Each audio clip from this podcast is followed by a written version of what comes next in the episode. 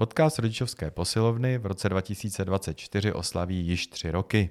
Rozhodli jsme se to oslavit na akci Rodičovská posilovna živě, která se uskuteční 28. ledna od 16 hodin v Městské knihovně v Praze. Přijde s námi diskutovat také Vlaďka Bartáková. Pojďme si připomenout jeden z prvních rozhovorů našeho podcastu, který jsem s ní vedl a který si stále drží skoro nejvíce poslechů. Jak zvládnou děti a nezbláznit se? Tuto otázku jsme položili dalšímu hostu podcastu Rodičovské posilovny. Psycholožce, socioložce a terapeutce Vlece Bartákové. Ta nám v 25-minutovém povídání představila svou cestu, na jakou se vydala se čtyřmi syny. Odkud čerpá energii na péči o sebe, děti, byt i partnerský vztah? Pomohly v tom psychologické znalosti? A povídali jsme si také o tom, jak se naučila sdělit klukům, co po nich potřebuje a jak se díky tomu dozvěděla, co se vlastně děje v klučičích hlavách, když na ně mluví máma. To a další zajímavosti se dozvíte v dnešním povídání, který má zprovedu já, Honza Vávra a spoluautor rodičovské posilovny. A chtěl jsem se zeptat, Vlaďko, já z toho nezbláznice nějak vysuzuju, že to vlastně se dotýká té odolnosti, že, že my se zabýváme v rodičovské posilovně odolností a že to nezbláznit si vykládám tak, že to je vlastně jak zvýšit svoji odolnost a zvládnout rodičovství. Je to, myslela si to takhle?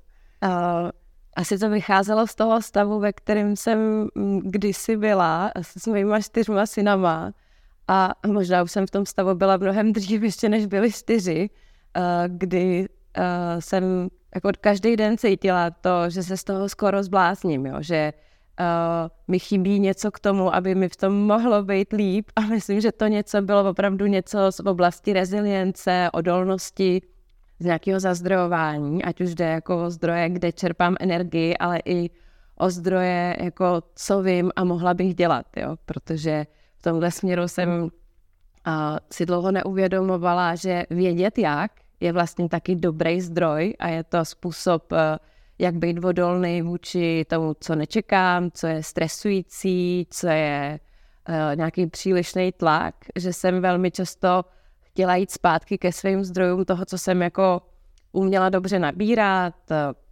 Jsem hodně tělesný typ, takže jako sport a něco pro sebe udělat v tomhle směru.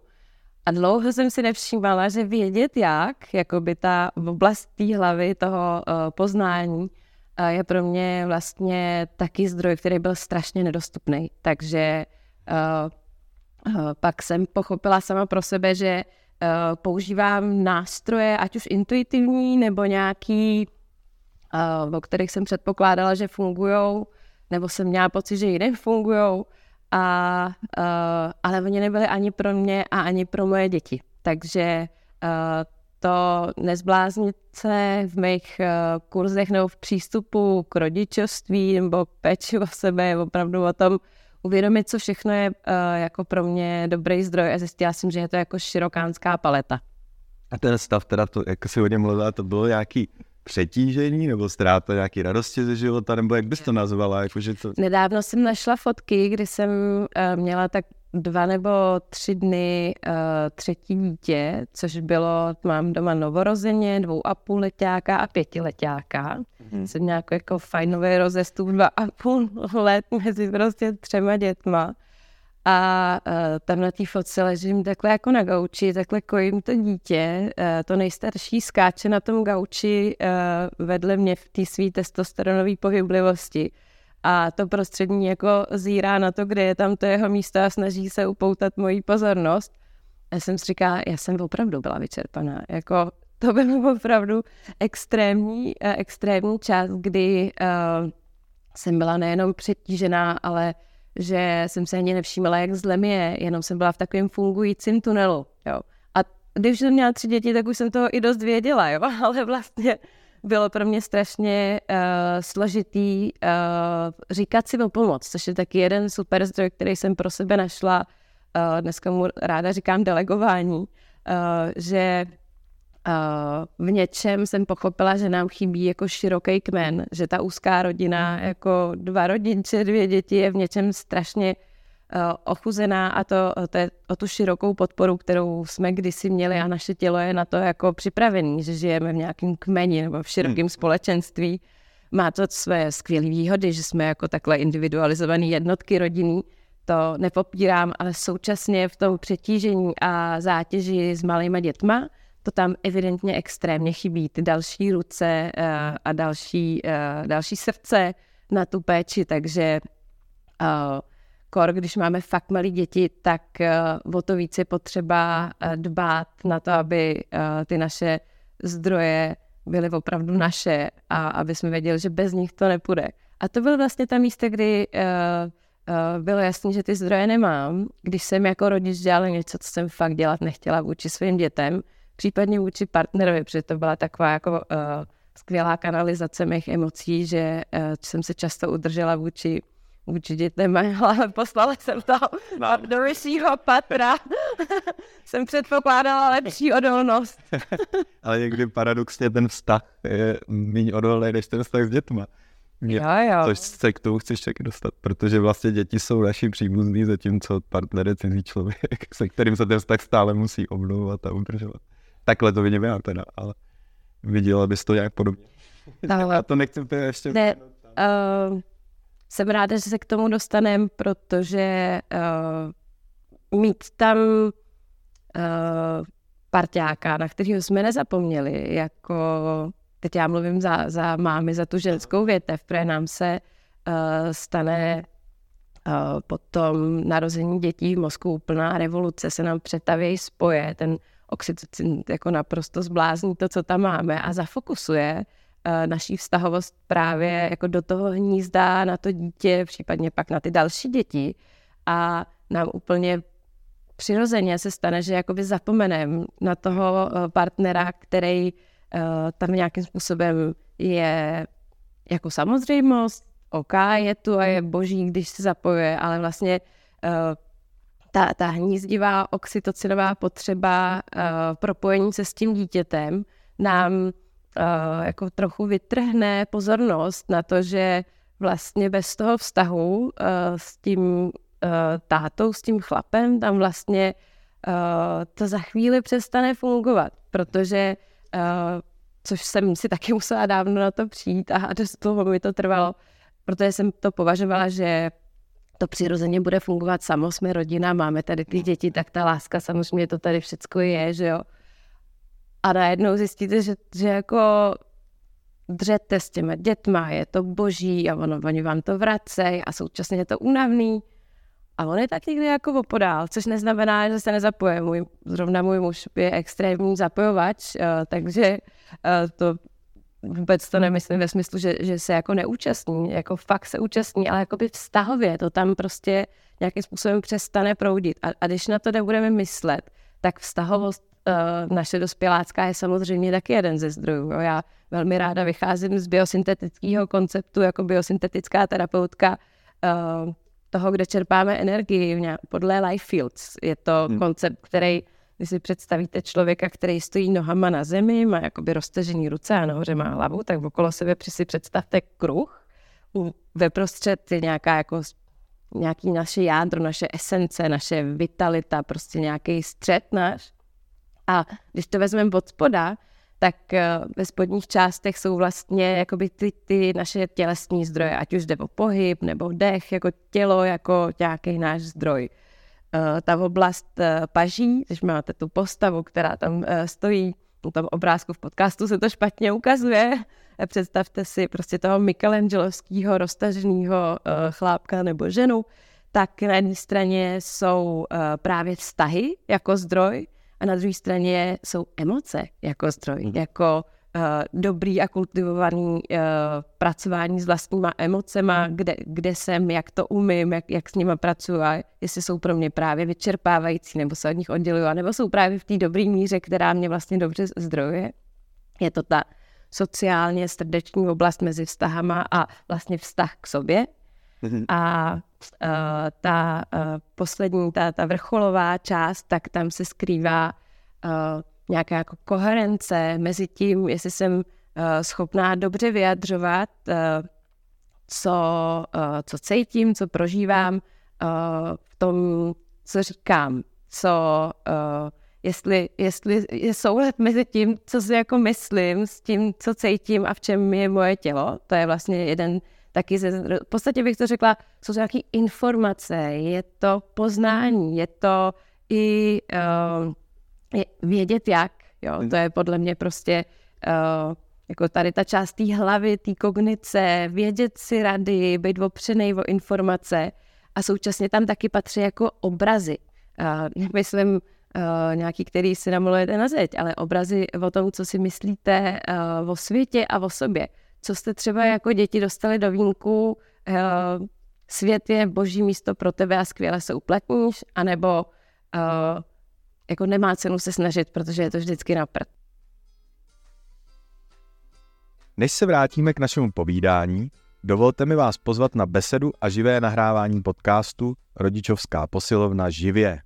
Můžete tam potkat hosty z našich úspěšných epizod podcastů a také proběhne křes knihy Rodičovství jako cesta, kterou jsme napsali s mojí manželkou, dětskou psycholožkou Alenou Vávrovou.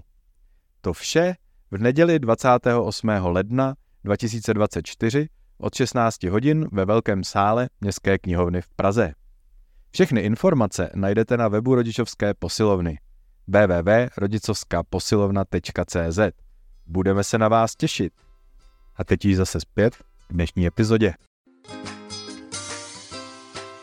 Vlastně eh, tenhle eh, biosyntetický přístup je vlastně jako můj náhled na, na zdrojování a na rezilienci. A mě zajímá, a ten už si znala v té době, když vznikala ta fotka?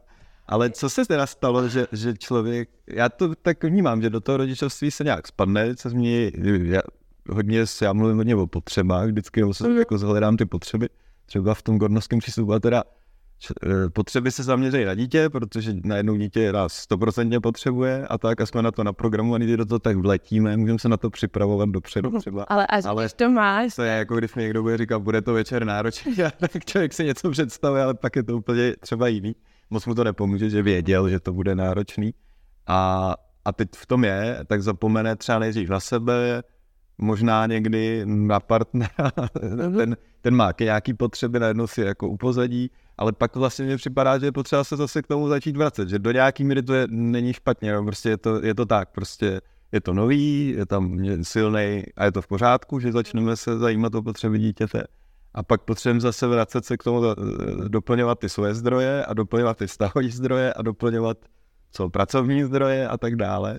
Mhm. Pak samozřejmě v tom partnerském, protože jsem to nechtěl úplně ještě, jsem, nejdřív jsem to chtěl držet, že podle mě ten první krok je zase vracet se k sobě. Mně se hrozně líbí uh, brát to z hlediska potřeb. Jo? To je prostě uh, koncept, který je srozumitelný, pochopitelný pro všechny, že všichni máme nějaké potřeby a uh, kor v tom mateřství je krásně vidět, jak jen bez potíží dáme stranou, protože jsme tak krásně naprogramovaní, ten uh, hormonální svět nám vlastně umožní jet na nějaký jako extra zdroje, který vůbec nevím, kde se berou v té úplně první části. Představuji, že to je jako hypotéka nebo něco takového, že dostane člověk jako půjčku s malým úrokem, ale ten úrok tam přece jenom. A ono, jak je to trochu díl, tak pak už to nejde.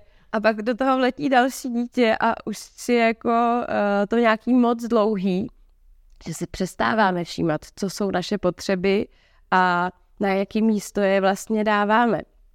A tohle mi přijde jako skvělý a jednoduchý jako pohled, protože to dítě má potřeby, já mám potřeby, partner má potřeby, náš byt má nějaký potřeby a? Kamarádi. domov má potřeby. Jasně. A vlastně se to všechno musí postupně nějak přestrukturovávat. Původní rodina má potřeby často. Tam mývá velký potřeby. Ještě být. Je. A, a dneska už jsme někdo jiný, než jsme byli v té původní rodině a ono to má občas takový chapadla, že nás to tam vrátí, jenom přijedeme na návštěvu, že zjistíme, že najednou ty původní Dvě potřeby. hodiny jsem sa, jako pořád ten... Přesně, Vladěnka, dítě. Já nevím co, táta a, a za dvě a půl hodiny už začíná být zase tím nejmladším synem tam v té. Jo, jo. Nikdo nebere vážně. Mhm. Mhm. Hezky, to jde takhle. To je třeba na srazu spolužáků. Uh, jak to má tendenci systémově se vracet do, do No a dobře, a co ti, mě tam pořád zajímá ještě to jako ta cesta, teda, co Mhm. pro tebe byla ta cesta, že říkáš informace, yeah. potřeby, ale jak, jak se to prakticky pak jako, v čem se to stalo, ten ro, rozdíl, který tě vedl nějak jako kdyby ven z toho směru ke zbláznění, když k nějakému směru ke zdraví. Já jsem uh, v něčem hrozně ráda, že už mám ty děti nějakým způsobem velký. Moje nejmladší dítě je ještě školkový, ale jako stále je mu šest, ale mám pocit, že když už je nějak poslednímu dítěti v rodině šest, tak eh, je to jako obrovská úleva, protože ta zralost toho dítěte uh, jako umožní mnohem snažší jako komunikaci, mnohem snažší uh, předpokládání, čeho je kdo schopný, může uh, už to dítě je mnohem ochotnější a schopnější uh, mít uh, právě vnímat potřeby někoho jiného než jenom svoje. Potřebuji na chvilku zastavit a vrátit se o těch uh, pár let zpátky, kdy jako ta zátěž byla opravdu brutál. A uh, uvědomit si, co mě jako fakt uh, pomohlo a donutilo, asi právě stavit toho, kdy už moje potřeby uh, byly tak zahnaný do kouta, že bylo jasný, že je potřeba s, ně, s nima něco dělat, ale v, ještě bylo to takový mezidobí, kdy, kdy uh, bylo pro mě složitý si to jako prosadit. A uh, tady ta uh, tady to zvažování toho, kam ještě můžu ustoupit a kde už potřebuju prostě uh, to pro sebe udělat líp, tak to byla taková důležitá fáze, do které právě asi uh, spadlo spadl terapeutický výcvik, spadlo ukončování efektivního rodičovství, že najednou se tam jako nabralo z těch zdrojů, jo, že vlastně uh, jsem si uvědomila, že už jsem tak v úzké, že pokud uh, sama sobě nedám prostor uh, v jakýkoliv oblasti, ať už, že půjdu prostě běhat, nebo že uh, půjdu na kafe tady ve vztahové oblasti, nebo si uvědomím, co dělám se svýma emocema, anebo začnu uh, konečně víc používat nástroje který jsem se naučila, eh, ať už nevím, ve výchově bez poražených nebo prostě eh, v jiných kurzech, tak to byla taková chvíle, kdy to najednou postupně začalo fungovat. A hrozně důležitý pro mě eh, bylo, že jsem si k tomu všemu dodala ještě jednu věc, která mi v nějakých výchovných přístupech strašně chyběla a to je dar toho, že mám ty čtyři syny. Je, že mi to s nima dokonale velmi často nefungovalo. Že jsem to mohla říkat jako respektujícím způsobem, že jsem to mohla říkat efektivně, že jsem to mohla říkat nejvíc terapeuticky, jak to šlo, ale ten boží klučičí testosteronový mozek, který má fakt schopnost jako zařadit mateřský hlas do kategorie šumy, tak mě dostával jako do, do velkých trablů, protože jsem měla pocit, že to přece dělám a říkám nejlíp úplně, jak to jde. A ono to stejně nefungovalo. A to bylo pro mě vlastně vysvobození, že jsem si do těch všech jako konceptů přibrala ještě něco navíc, že jsem si jako vzpomněla na vývojovou psychologii z, uh, z, uh, z vejšky a uh, na vliv hormonů a začala jsem právě pátrat ve výzkumech mozku klučičího, holčičího, jak to funguje, co dělá oxytocin, co dělá testosteron, než děti přicházejí na svět. A právě uvědomila jsem si, že v těch prvních fázích života jsme uh, mnohem víc, jak, jak bych to řekla, živočišní, mnohem víc fyziologický a mnohem víc opravdu pod vlivem toho hormonálního nastavení. A začala jsem brát vážně, že ten testosteron s mýma klukama něco udělal. A až budou starší, tak tam ten testosteron dál bude, ale mozek bude mnohem zralejší a už bude fakt důležitý, abych brala větší ohled na to, jaký jsou osobnostní typ, když s nima komunikuju ale uh, když byli fakt malí, tak tohle bylo pro mě jako naprostý wow. Pohlídnout se po výzkumech uh, mozku, nejen jako... A taková tvoje osobní heuréka. Vlastně uh, to bylo ohromně obohacující, uh, dovolit si uh, zavnímat, že mi to nefunguje ještě z nějakého důvodu a to je ta oblast toho vědět jak, že, že tady ten kamínek mi vlastně do toho strašně moc chyběl a když jsem si ho uvědomila a začala ho používat, tak to bylo osvobozující. A nejenom pro mě, ale i pro to okolí, i pro potřeby toho okolního světa, protože často se mi to podařilo nějak dobře doma s dětma, s dětma zvládnout. A pak jsem s nimi byla venku a bylo potřeba na aktivní naslouchání mít trošku jako víc času a uh, třeba pod bedlivým zrakem uh, sousedů prarodičů, případně nakupujících v obchodňáku. Pro mě bylo trochu náročný aplikovat uh, nějaký dobrý postupy ale rozhodně bylo obohající pro všechny, že jsme si klidně mohli říct, to je ten testosteron, mě neslyší, o co se pokouším jako tímhle způsobem, když jsem si neřekla o dobrou pozornost, prostě. Takže uh, jestli to řeknu šestkrát efektivně, nebo prostě ve sporažených a ono se jako to nedostane do toho ucha, protože jeho pozornost je zrovna na to, co dělám a zbytek mozku je vypnutý, tak pak už jenom ječím samozřejmě, jo, tak pak eh, moje re- rezilience je na bodu nula, protože... Vlastně to bylo, to bylo i v té diskuzi, kde myslím, který pak vznikl článek, kde jsme byli oba a tam, mm. tam nějak já jsem psal, ale já s tím jako nemám úplně problém, že já říkám ty já sdělení a ty synové by mě nějak ignorovali. A někdo tam psal, jste teda ale muž, tak asi, a Gordon byl taky teda muž třeba tak přemýšlím, jestli tam možná nějak přirozeně děláme něco, nebo to je prostě ta interakce jiná, jo. kdy já jako jsem trochu přemýšlel, čím to je, ten rozdíl, že mm-hmm. já na něj nenarážím, ale možná je to hledat i tenhle klíč jako pro, pro každý. Někoho to může být takovým hrozně klidným hlasem vždycky, mm-hmm. a ono to pak jako neverbalitou, jako někdy to může být tady tím, že, že to je jakože to tam asi je hodně fakt. Ale výzkumy ukazují, že my matky uh, vlastně na ten třeba klučičí mozek přes příliš mluvíme a, a gestikulujeme komunikačně. Jako jinak to vlastně nejde, protože uh, ten náš empatický oxytocinový okruh, který nám propojí oxytocin ještě než přijdem uh, na svět, že nám dobře propojí pravou levou hemisféru, nabídne nám jako být víc v té emoční oblasti toho my té pravé hemisféry, tak vlastně pak, když máme eh, to novorozeně a je jedno, jestli to kluk nebo holka, tak úplně přirozeně, dokonce i když jsme introvertky a málo mluvíme, tak nás to jako vtahuje víc do toho uh, upouštět tu komunikaci uh, na, na to dítě. A ten testosteronový mozek opravdu v zápětí udělá to, že uh, je zahlcený, protože ten tam tu cestu má jinak v tom mozku, trochu jinak propojenou, komunikační. A tohle bylo pro mě tak úlevný, jako se tohle dozvědět. A pak se i dozvědět, jak to kurně mají holky a proč je třeba stresuje a děsí, když na ně táta uh, přes ten svůj klidný tón v jednu chvíli houkne. Mm-hmm. Co to udělá s jejich oxytocinovým mozkem a jak se to jako v tu chvíli zapisuje do jejich sebepojetí. Mm-hmm. Táta jenom prostě chtěla, aby sebou trošku hodila, tak jako uh, přitvrdil v tom tónu a pro ní to znamená, táta mě nemá rád, za nic nestojím a jsem celá zbořená a on jako nerozumí ty jako extra plačící reakci, uh, protože šlo jenom o uh, tón hlasu, který je v tom maličkým holčičím oxytocinovém mozku, ten, ten chlapský, vlastně jenom kousek od děsu. Aha. Že stačí jenom to říct opravdu s větší důrazností a ono to znamená, ne, neslyším informaci, slyším tu emoci a je na mě vlastně zahl, je, je na mě moc v tu chvíli. No tak tyhle věci pro mě byly fakt jako wow a hrozně úlevný.